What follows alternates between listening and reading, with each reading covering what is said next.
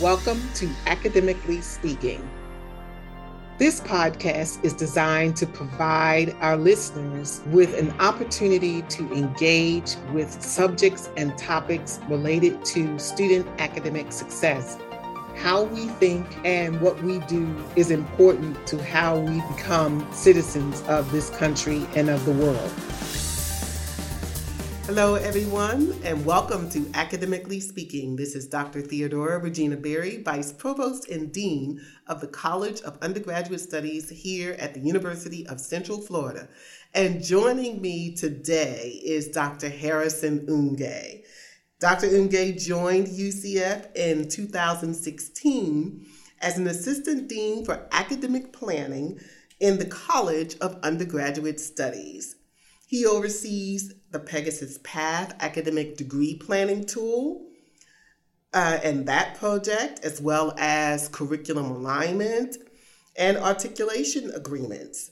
Uh, he also oversees all of our efforts connected to dual enrollment for high school students taking courses here at UCF.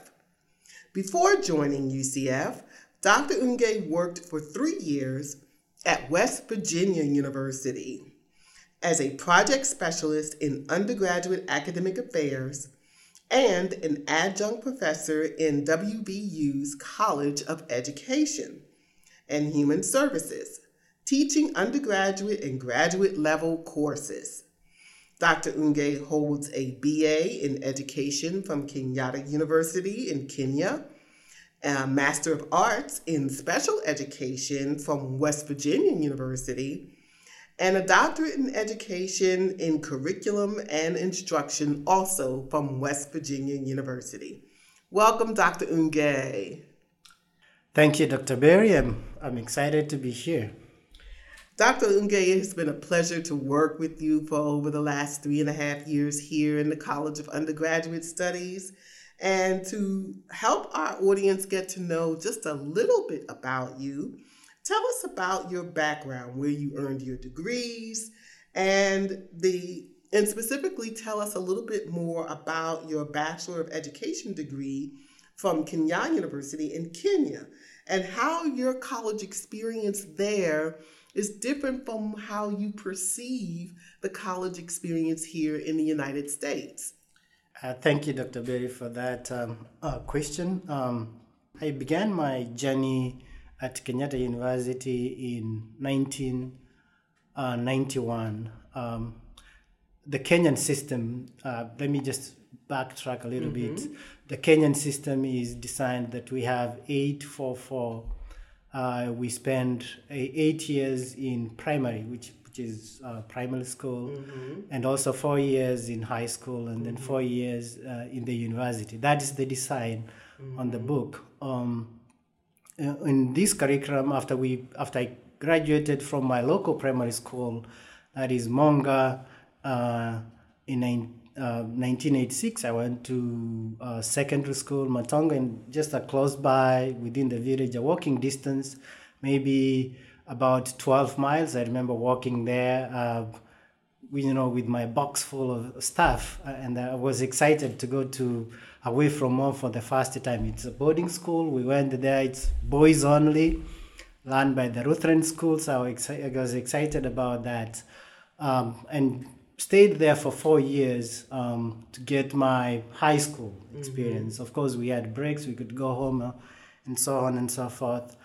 Uh, after which we did uh, a Kenya a secondary certificate of education examination, which determines what you become.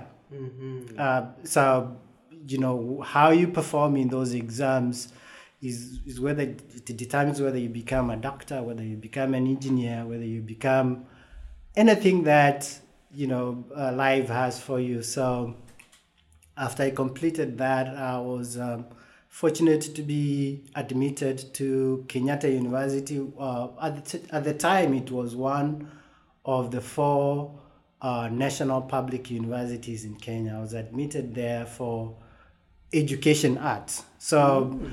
I, you know, I had selected education. Nobody told me what to do. It just they said, you know, you have a we had five options. You choose uh, several majors. Mm-hmm. Um, one of them was education, so I was lucky to be uh, selected to education. And um, when I got to, I remember vividly my first day in college. We went there. There was a go slow, like a strike. Mm. Uh, the lecturers were striking uh, on that particular day. So our orientation basically was you come in, you sign, you register, you're assigned a dorm, Mm-hmm. place where to live. Um, but that that on that particular day when I came, um, you know, there was a go slow, and I didn't get to register on that particular day. So I went back uh, to where I was staying in uh, in Nairobi. Uh, the following day, I went back now by myself. The previous day, I'd gone with my uncle. Uh, the following day, I went with my, just by myself with my bag and some few belongings, and signed up for um, for for my coursework. Uh, there was no orientation. Uh, all we were given is that you know uh, this is where this is the map for the college. This is where you find particular offices. This is where you go to get your room assignment and the key to your room, and so on and so forth. So uh, that was a shock to me at that particular time, and I just reflect on that because. Um, you know, orientation is such an important thing uh, in a student's journey. Uh, that I, I was thrust into college in the in the university, and then um, no orientation. I was not even given guidance on what to be doing. Just being told this is where the dorm is, this is where the dining hall is, and then I started like that, and of course, there were several of us who didn't know anything. So we were asking each, each other around. We spent several days getting lost from building to building, even getting to the um, the College of Education where we went, and uh, the administrative assistant said, "Hey, you you are in um, Bachelor of Education Arts. This is the coursework for this uh, particular semester." all you have to do is to go to that wall and sign up your name and your ID, um, and, and you should have been registered for that class. So that's how the process occurred for me. Um, and I, I, I look at it as, as being so different from uh, what it is right now, especially here at UCF, where I see uh, students being handheld and guided on not only uh, uh, not only on coursework, but they get a lot of support, even counseling and psychological services, which is essential. So that experience to me was uh, uh, uh, quite a little. What I can say was a little bit different from what it is uh, right now.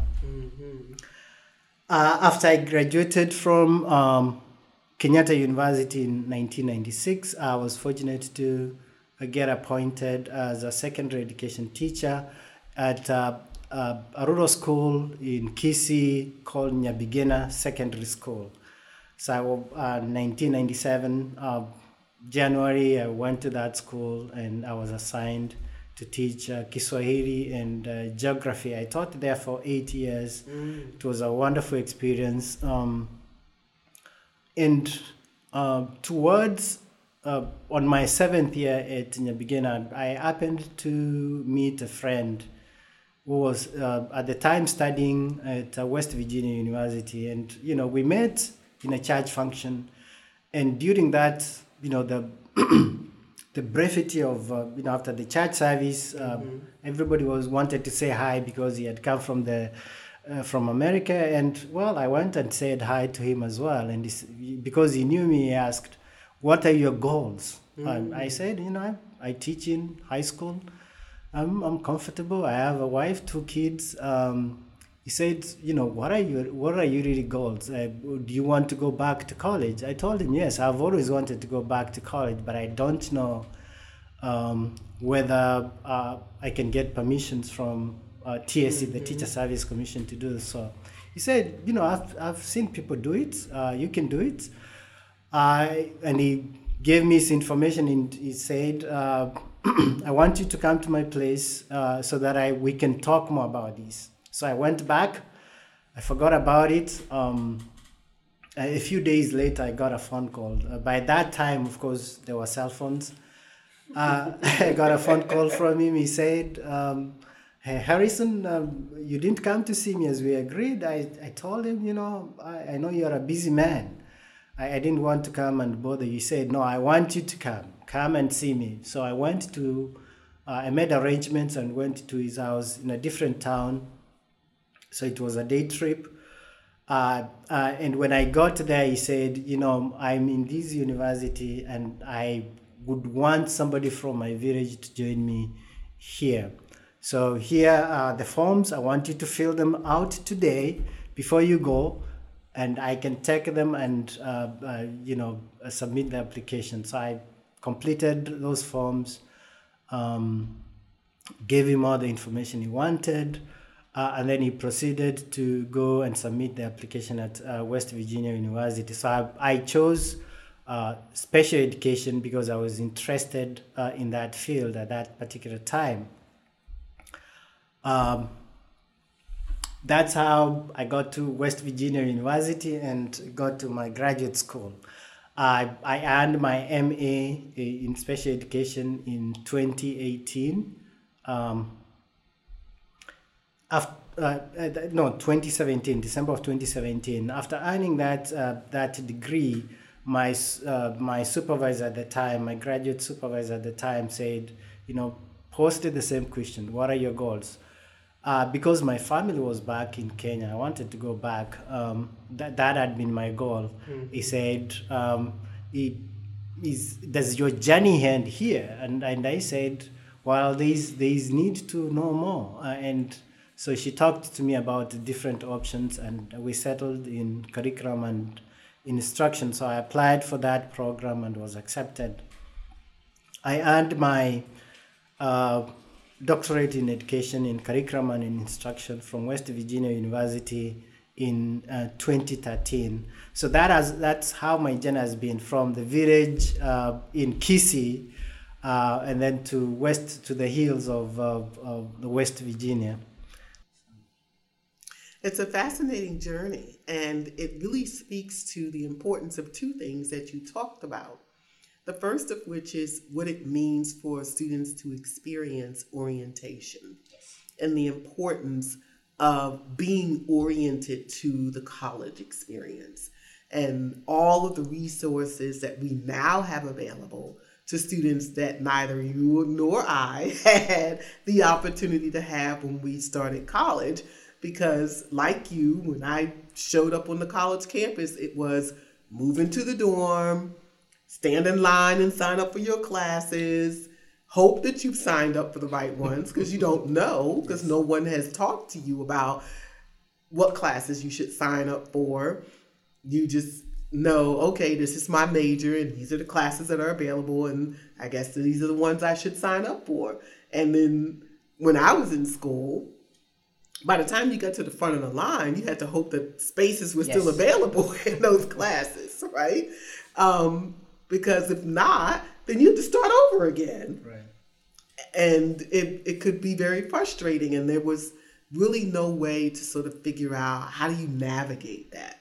Um, but the other thing that you talked about that we also offer to our students here now that is important in relationship to your journey and was important in my journey was mentorship. Yes. Someone who was able to help you think beyond your current circumstance about all the possibilities that are in front of you and how you can achieve those possibilities, right?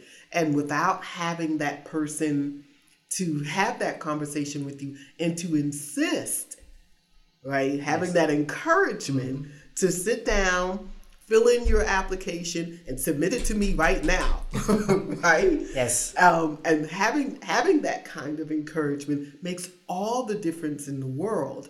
And many of our students today have access to that kind of mentorship and support and service. And some of them take advantage of it quite well. Others of them are a little slow to do it. And others of them completely ignored for a variety of different reasons.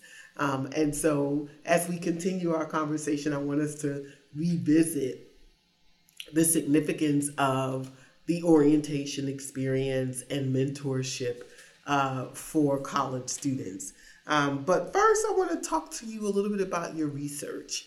Tell me about the kinds of things that you've researched in the past and the things that you're interested in researching now.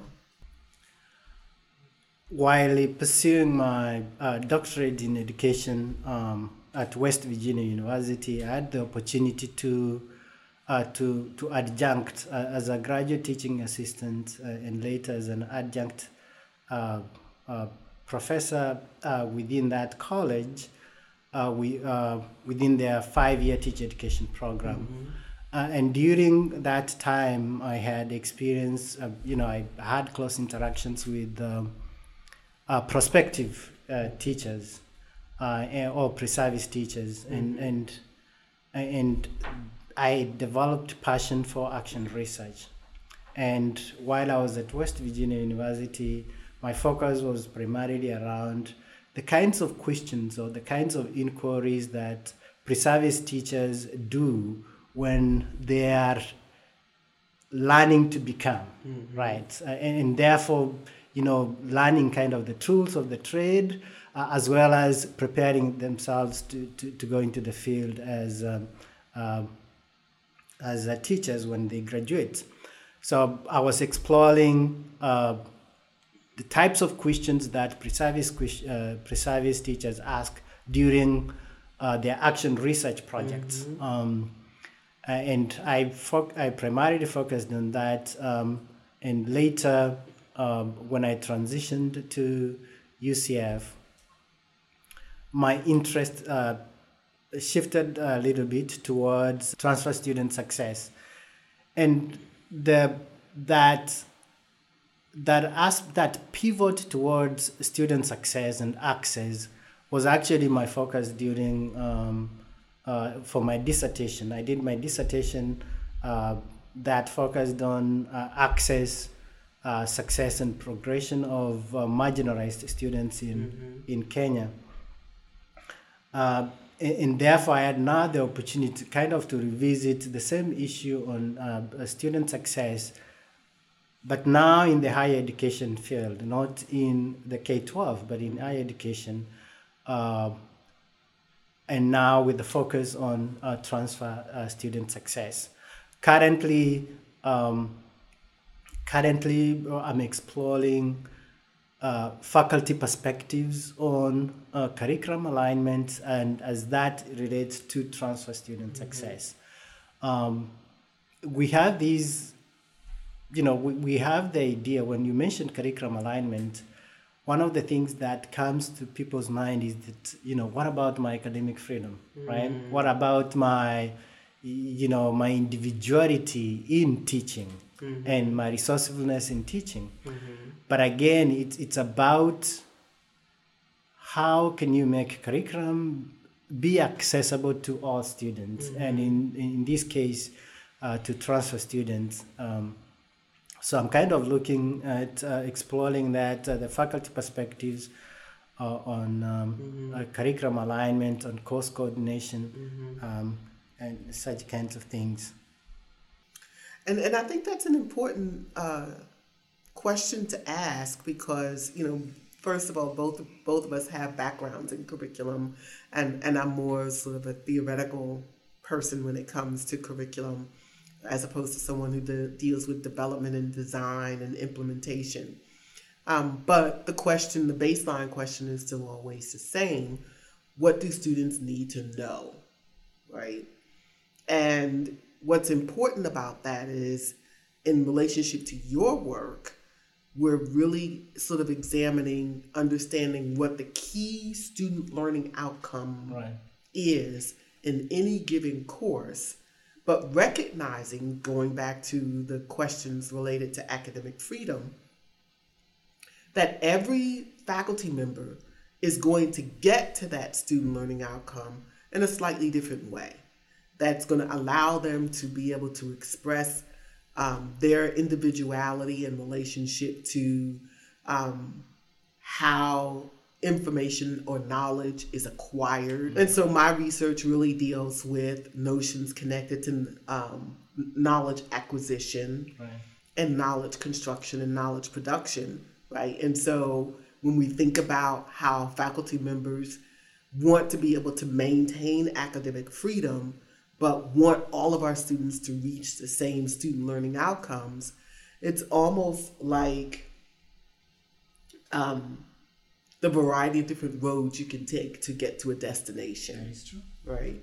Um, and engaging in that work is so important because all of our students, particularly our transfer students, come to us with a variety of different experiences in relationship to the teaching and learning. And they also come to us with a variety of different of life experiences and how they value um, what's important to learn and how they access that information.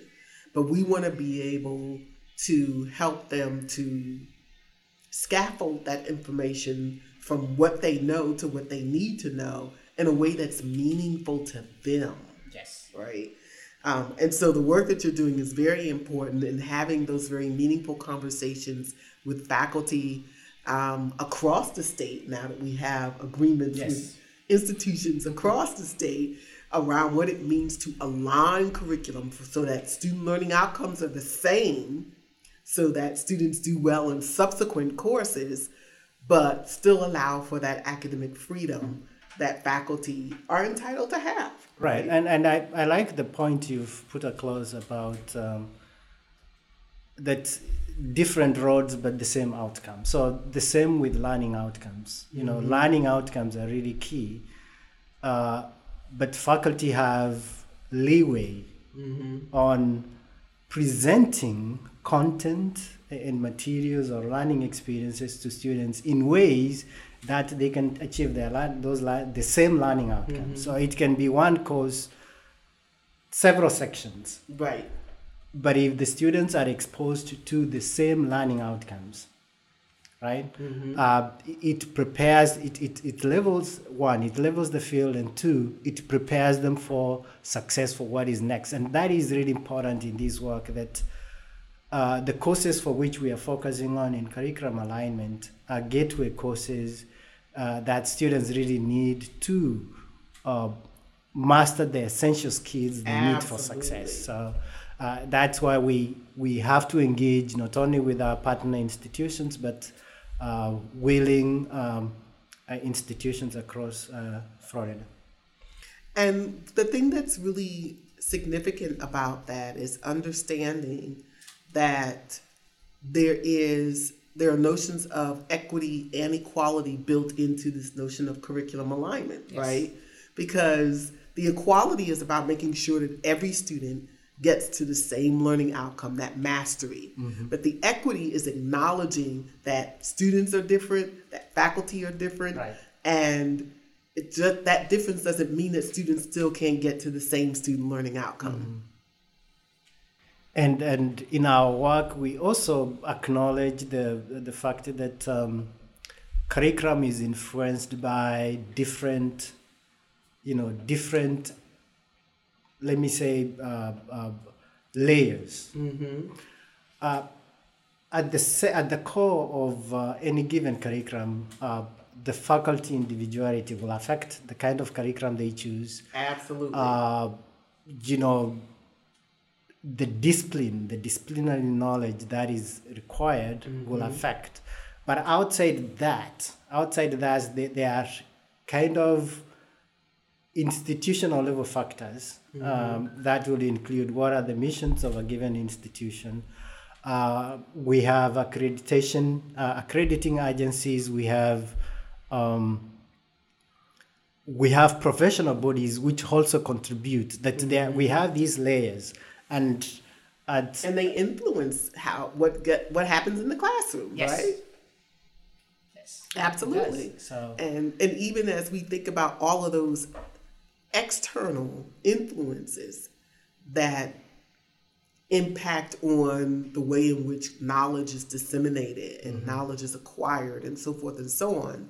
Um, we also have to take in consideration that at the end of the day, these students leave those classrooms and have to be prepared to yes. go to the next class right. with the knowledge and skills that will help them to become successful. that, that is true. All right. So, as Assistant Dean for Academic Planning, you focus on providing students with pathways to succeeding at UCF. Um, can you share why planning your time at UCF is so critical, um, even before you get to UCF? That is that's really an important question because uh, if students don't plan, uh, they are likely to miss out on several opportunities available mm-hmm. to them at uh, UCF. Uh, for any given major, uh, and I would say, I, I would pivot to uh, to, to an example of my daughter when she was graduating from high school you know one of the things that i asked her was what are your goals? What do you want to become? Mm. right? I, you, I hear what, some similarities right. right? What do you what do you want to become? And so then what is what is the likely major that can help you move towards achieving that goal? The other question was what experiences do you need to prepare you to uh, for what you want to become? And, and, i think that is really important. If the students can ask themselves uh, those questions prior to coming to ucf mm-hmm. it will be easier now to choose the right major. Mm-hmm. and after choosing the right major even taking the right coursework that is not impo- that is not enough. They need to plan ahead so that they can take advantage right from the get go of various opportunities available, whether it's undergraduate research, whether it's uh, service learning, study abroad, even within uh, uh, what I, what the College of Undergraduate Studies as as a, as as, kind of pioneered, study away. You know, taking advantage of experiences that would help them uh, to be ready for what is next. It's, that is really important.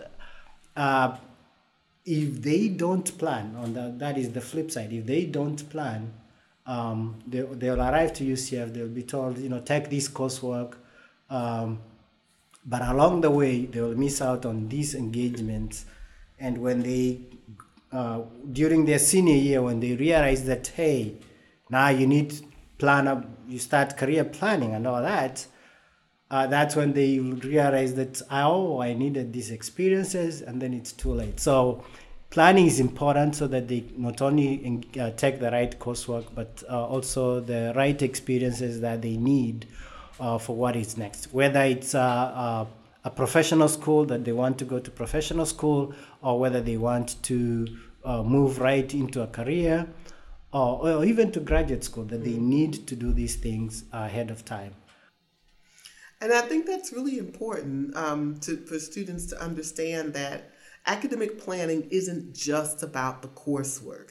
And this takes us back to something we spoke about earlier the significance of orientation. Yes. Right? And understanding that the orientation experience isn't just about sitting down with the advisor and planning the coursework, it's about opportunities to be exposed to all of the things that the campus has to offer that will enrich and enhance that academic experience and prepare students for the next step. Um, it's interesting because uh, I was sharing with Dr. Gilbrook in, in, in a podcast I did with him that I have rather eclectic taste in my television viewing.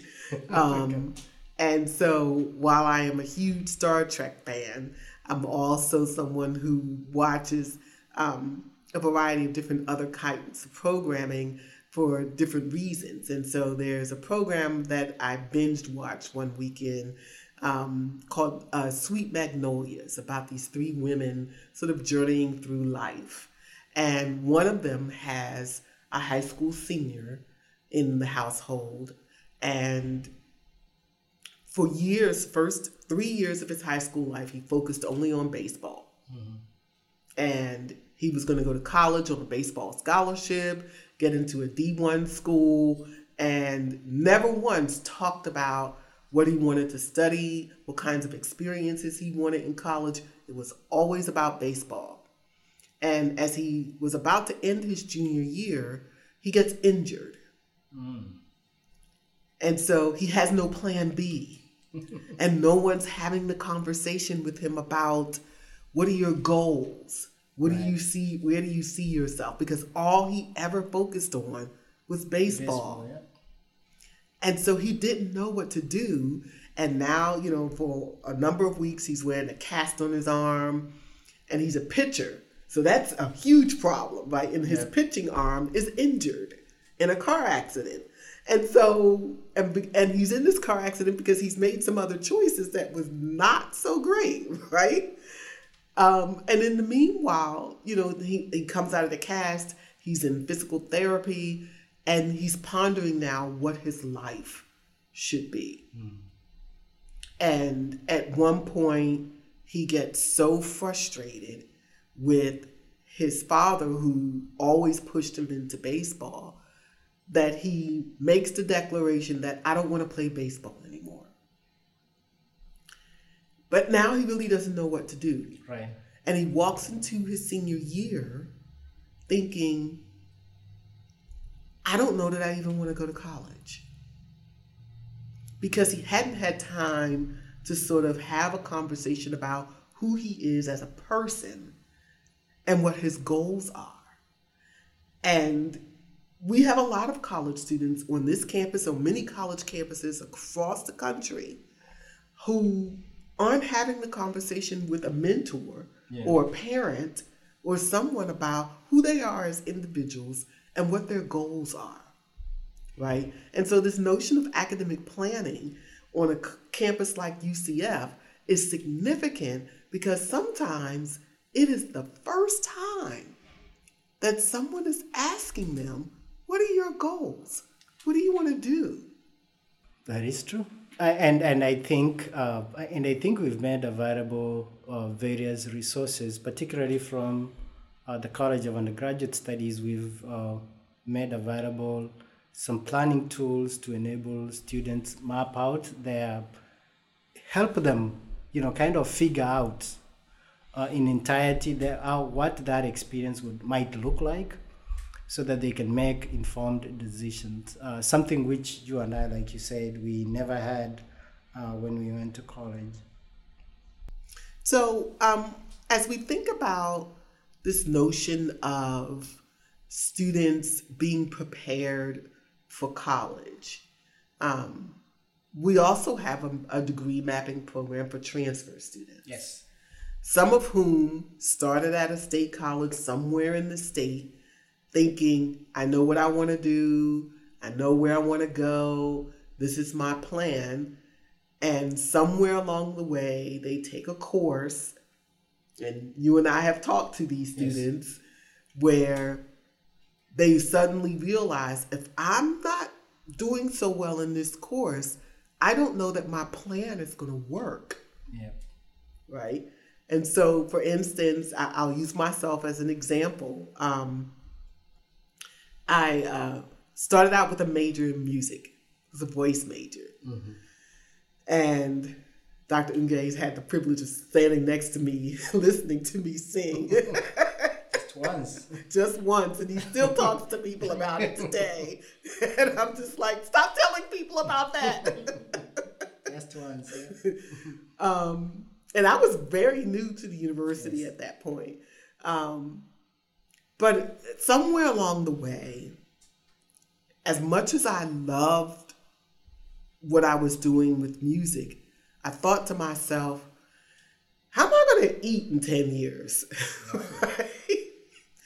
and and that was really my father's voice in my head mm-hmm. because he was a very practical man who served in the military, whose parents immigrated to the United States and so all of the practical things meant something to him in relationship to how do you survive in a new space with a new culture and make sure that you have what you need, right?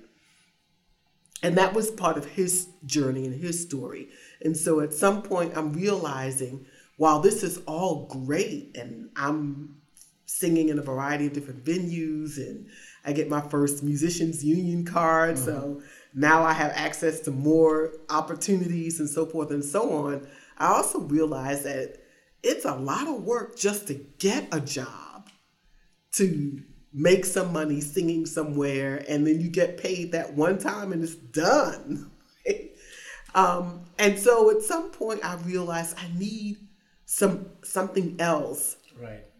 that I can do that will help me sort of move along in life. So initially, my answer to the question was, oh, well, get a concentration in conducting, right? Because then mm-hmm. you can do some things with choirs and orchestras and so forth and so on. But then I had an internship um, working with a local symphony orchestra, and I'm basically handing out sheet music. Right? And I was like, this is not going to work. if I have to start here, I'm going to be in real trouble. Um, and then I picked up a second major, and then I picked up um, a minor and another minor, and thought, oh, I'll get into sound engineering and do music for television programs and music and for movies and those kinds of things. Um, and I transferred from one institution to another in the midst of all of that helping and, and I had to be able to articulate to my advisor and to my faculty advisor what I was hoping to be able to do at this institution with all these things in my head, right?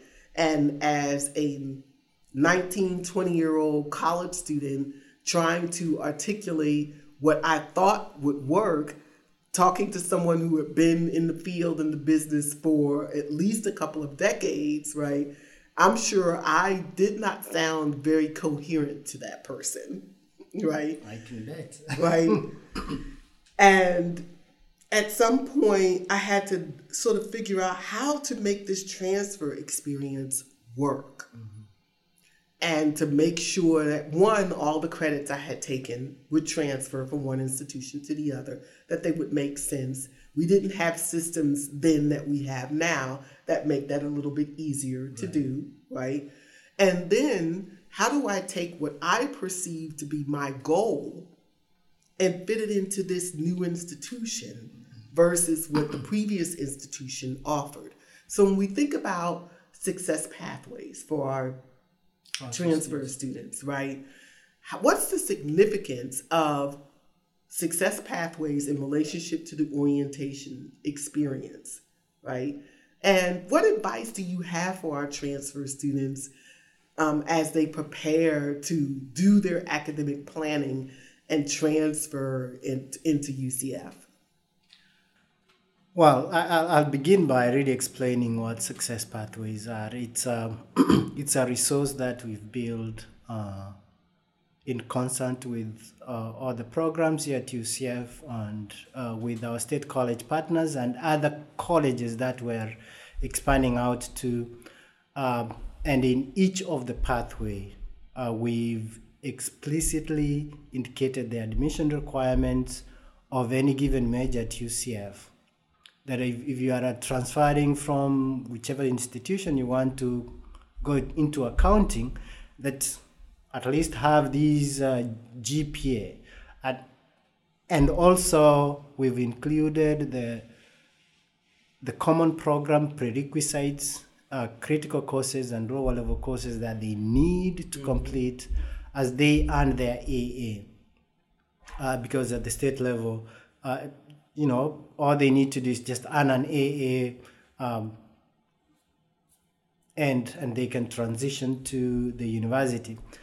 Why the uh, why the success pathways are important is that for a student, for a prospective student who wants to come to UCF, if you follow the coursework, if you complete uh, the lower level requirements on the common program prerequisites, uh, that you need uh, for your anticipated major at UCF, when you come to UCF, you'll be major ready. Um, major ready in that you'll be admitted into the major. You will also have access to upper level courses that you need for that particular uh, major.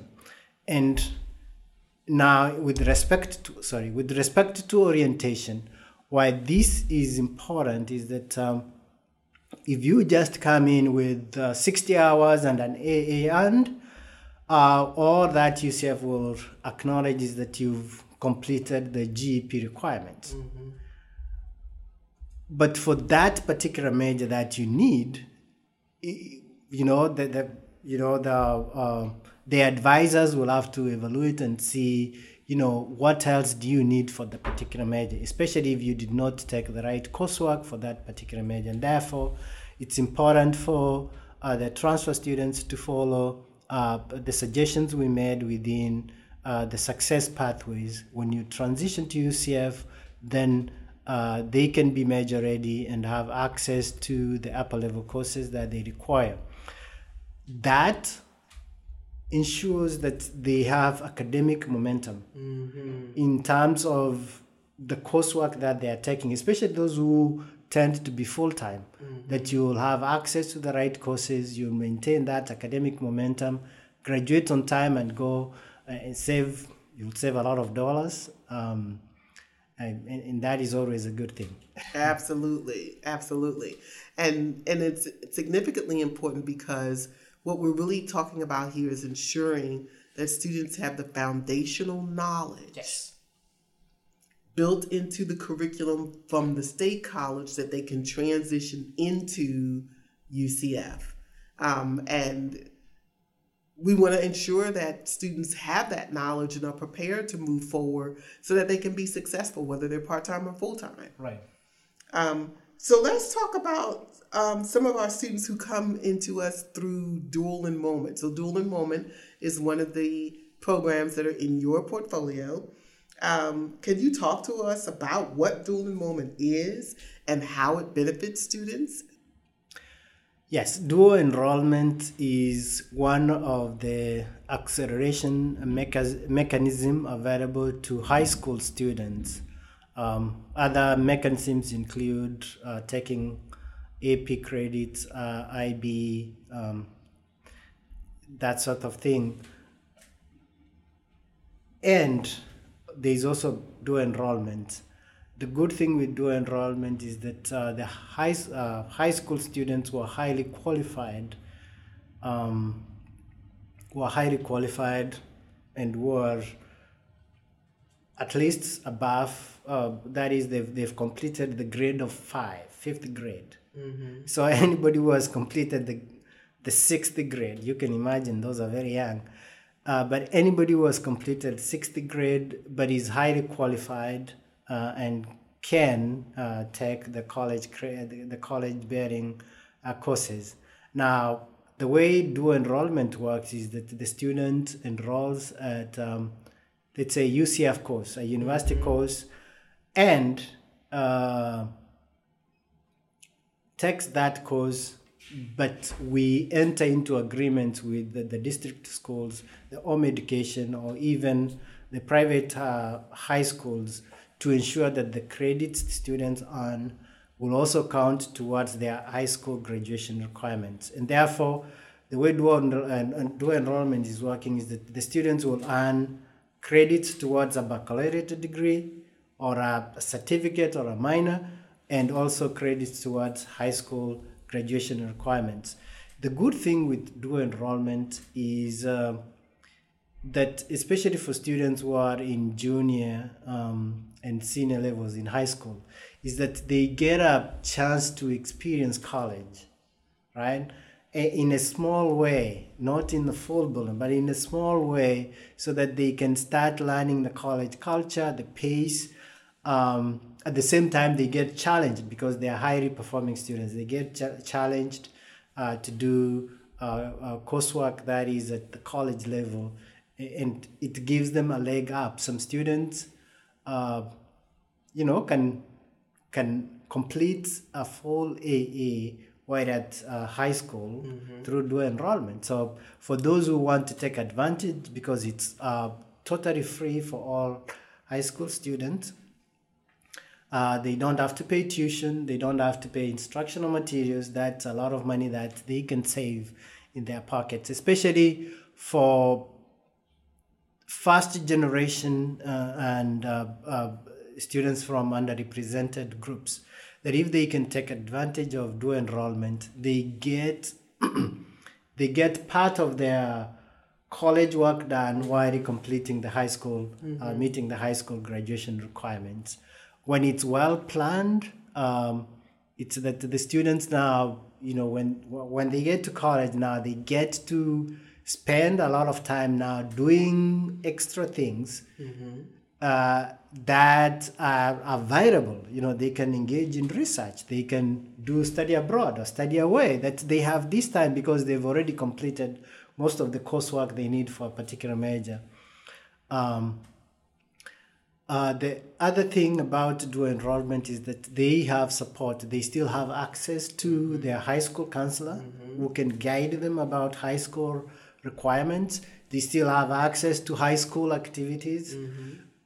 But at the college side, they have access to an advisor. Mm-hmm. They have mm-hmm. dedicated advisors who work with them and have access to the library and other resources, except uh, they don't get free tickets for the football game. No, they don't get free tickets for the football game. Yeah. So, in other words, when we think about dual enrollment, these are high school students. Yes. Who can take up to 60 credit semester credit hours and complete an AA degree while they are in high school. Yes. They pay no tuition, they pay no instructional material cost, and they can start college as juniors. Yes. They still can do all the things that they do in high school. They can go to the prom, go to the football games, yes. all of those things right? Mm-hmm. They have a guidance counselor at their high school to support them, and they have an academic advisor at the university that also provides them with academic support. Right.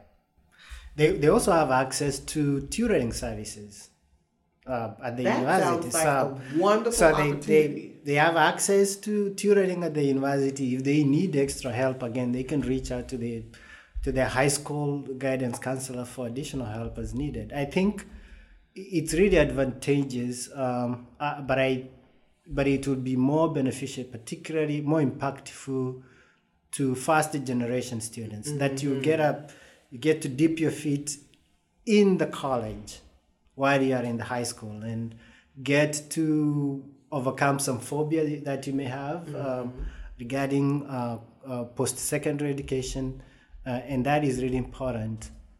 So uh, for me, I, I, see it as an access type of uh, mission uh, that the university can accomplish. Excellent. So we're going to shift just a little bit and talk a little bit about curriculum alignment.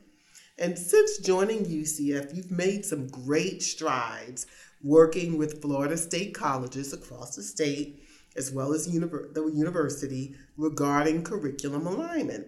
So, can you tell us what curriculum alignment is and why it's important? Um, curriculum alignment uh, in this context uh, is uh, an initiative between UCF uh, and the state colleges to align core content and competencies or, or learning outcomes of select gateway courses that are critical or essential for students to, to succeed when they are at the university.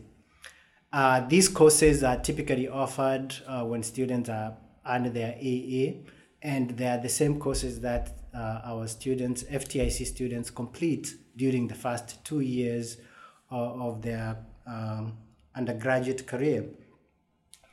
Uh, currently, we have uh, we have 58 courses uh, that are involved in curriculum alignment. When I came on board in 2016, we had uh, five disciplines. Uh, now we've expanded to uh, 11 uh, disciplines. Um, and why curriculum alignment is important, as, as you had said earlier, it's about the learning outcomes. If students are exposed to essential learning outcomes, it means that they will be successful it, they'll be ready uh, they have the skills that they need to succeed in the subsequent courses think of it in terms of a spiral curriculum where where concepts are progressive in, in terms of complexity. So, for instance, if it's in math, that a concept is introduced in algebra, but that skill is also essential for uh, another course, let's say in engineering or an upper level math course. That's if the students have mastered that skill, when they get a more complex problem, uh, if they have the foundational knowledge, it becomes easier or uh, easier for them to work those uh, complex uh, problems and concepts. Uh, and when we engage in curriculum alignment, our goals is really to ensure that not only the learning outcomes are are the same, it's particularly the essential learning outcomes. Uh, we know that at the state colleges they have uh, they they teach a diversity of students. There are students who are tracking AA, that is, they want to transfer, and there are those who are tracking uh, AS, mm-hmm. they want to go into the career, and therefore the mission within um, the state colleges is slightly different uh, because they have this other population that they have to work with. Mm-hmm. Um, and it so happens that uh, we, when we engage in curriculum alignment, we acknowledge that uh, these are the essential learning outcomes for this given course, but we acknowledge that you have a different variety of students, and therefore you may include additional learning outcomes to meet uh, the other uh, the needs of the other student. So we acknowledge that.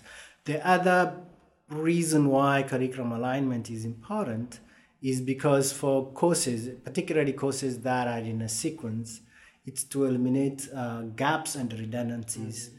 That if, if we don't talk to each other, if uh, those who are teaching upper level courses and lower level courses don't engage in conversations, there is a likelihood maybe that uh, the ones who are teaching on a, a lower level course will say, hey, this is this is a topic which will be covered in the next course, and therefore they will not cover. And those in the upper level course will say, hey, this is something typically covered in a lower level course, and therefore they don't address it.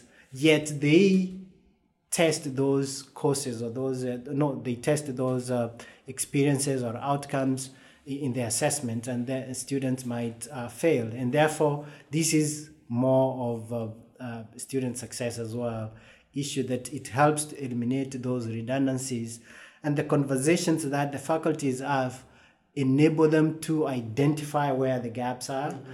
I enable them to see where there's redundancy they see this is you don't need to cover that we cover this mm-hmm. in this course and and therefore frees room for faculty to engage more with students. Um, the other reason why we uh, why I think curriculum alignment is important is uh, is course drift. Uh, that if you've been teaching a course for a long time, it's very easy to drift away from the learning outcomes that are posted in the syllabus. Right because of either your preferences or uh, or biases or let's say my preferences or biases and therefore when we engage in those conversations our faculties kind of get recentered back to the essential learning outcomes mm-hmm. and that's important and that is important but it also provides an opportunity to think about how certain ideas and concepts within disciplines or fields may be changing over time yes too. yes um, and so that's important to consider in relationship to that. You also do some work around articulation agreements. Can you tell us what they are and why they are important?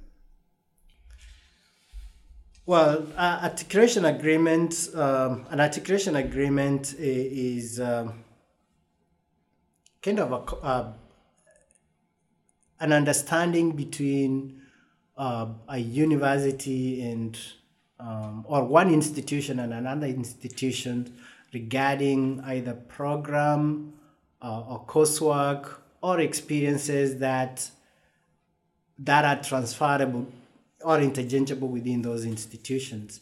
And uh, uh, in our in our case we engage in program to program articulation agreements for instance uh, for the honors college uh, you know, engage with the state colleges to identify that these are the experiences that honors students should be completing while, while they're earning their AA.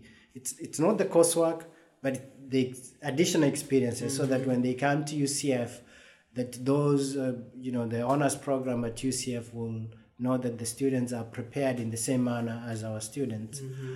Um, so we enter those kinds of agreements. We also enter into agreements on um, about uh, uh, on coursework that needs to be completed, and therefore, what courses can be uh, courses with similar learning outcomes at the state level. Uh, or comparable learning outcomes for those offered at UCF, but they may not be the same course, but they cover the same learning outcomes. Mm-hmm.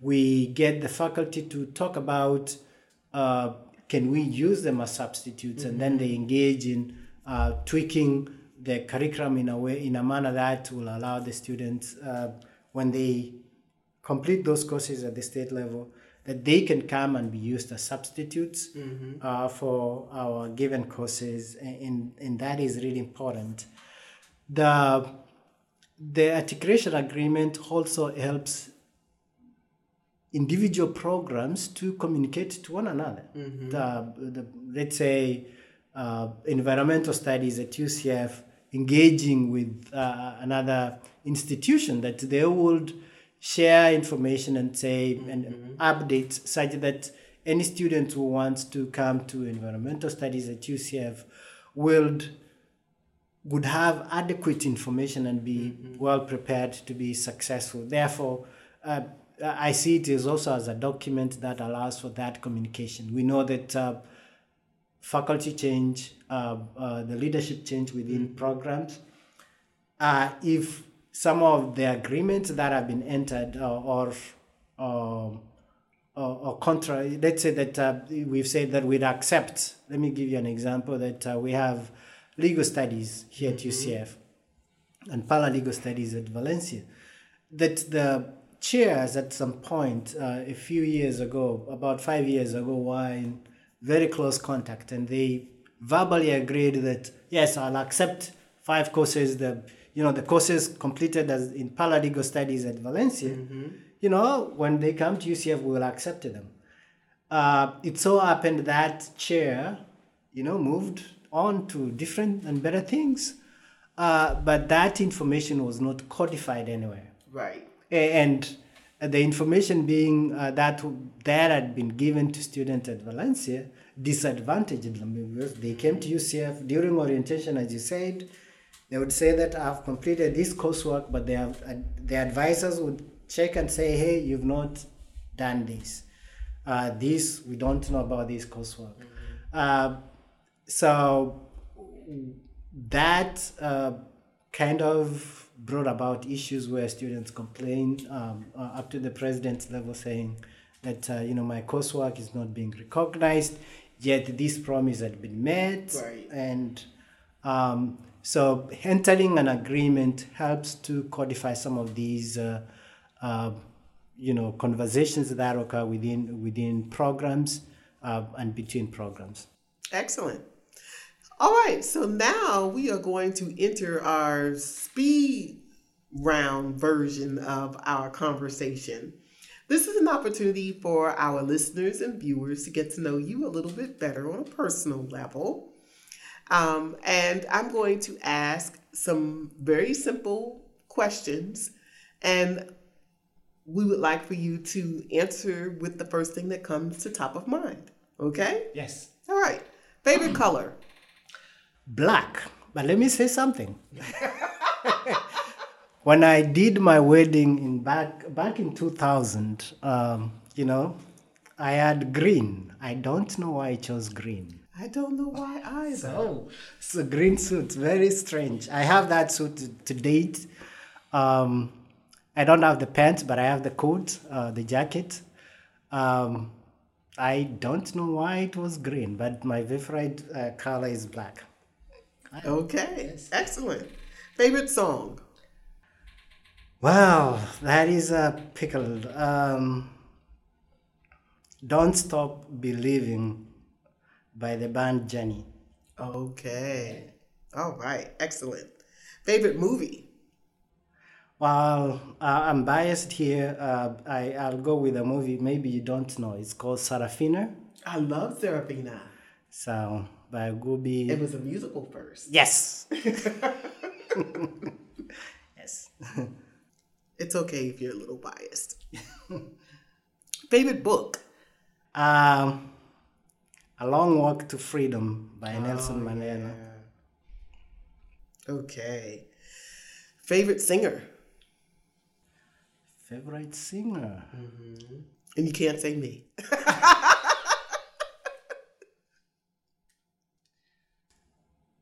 Ah, that's why. Why can't I say you? Favorite singer? I would say um, Bob Marley. Oh, yes. Bob Marley, I think. Okay. Favorite actor? Denzel Washington for me. Okay.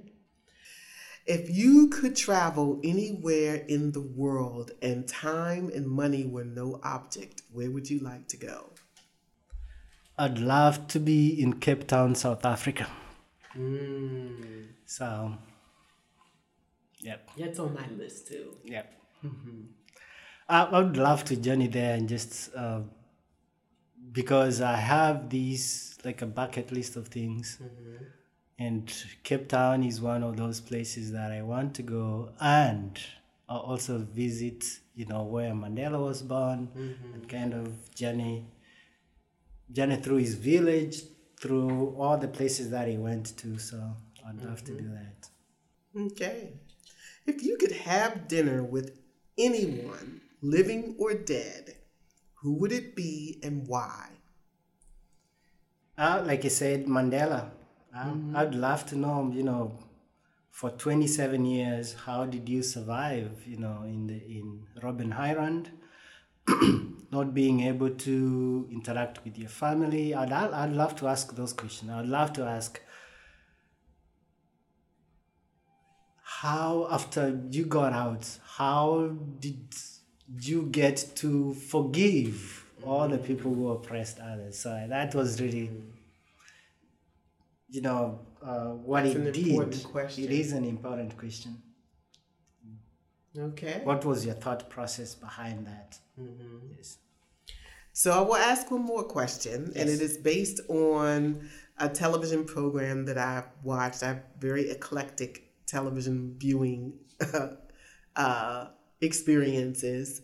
Um, there's a show that is on Max entitled "If We're Being Honest" with Laverne Cox, and she often it's a talk show where she engages with up and coming artists. Uh, I'm not an artist, so go ahead. actors, musicians, those kind of artists. And during her interview, she always ends with asking whether or not there was something that she should have asked that she didn't ask. So I am asking you is there something that I should have asked that I didn't ask that you would like to share with our audience? I think um, you know why UCF. Okay, so why UCF? why UCF? I think um, I've come to love UCF because of its diversity and the opportunities that it provides. Particularly uh, when I talk of diversity, I think in terms of my children. Uh, I lived in West Virginia. Um, we never had uh, in Morgantown, West Virginia. We had little opportunities in terms of uh, activities that the, the children should can engage in. But I I got a chance to come to Orlando. Several activities, not only for children, for adults too. Uh, but most importantly, within UCF, there's a lot of diversity. Uh, people of different types of or walks of life, uh, and the support that you get from if you are doing a project, the kind of support that you get from different offices, each one uh, being ready to help and chip in. So I thought I thought that's that's what has kept me going here uh, at UCF. I love it.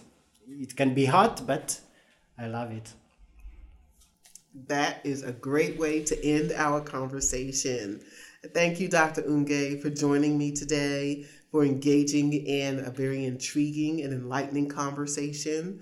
And it's my hope that our audience will gain some benefit from your wisdom and experiences as a professional um, here at the University of Central Florida.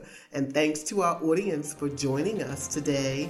This is Academically Speaking, and I am Dr. Theodorea Regina Berry. Have a great day.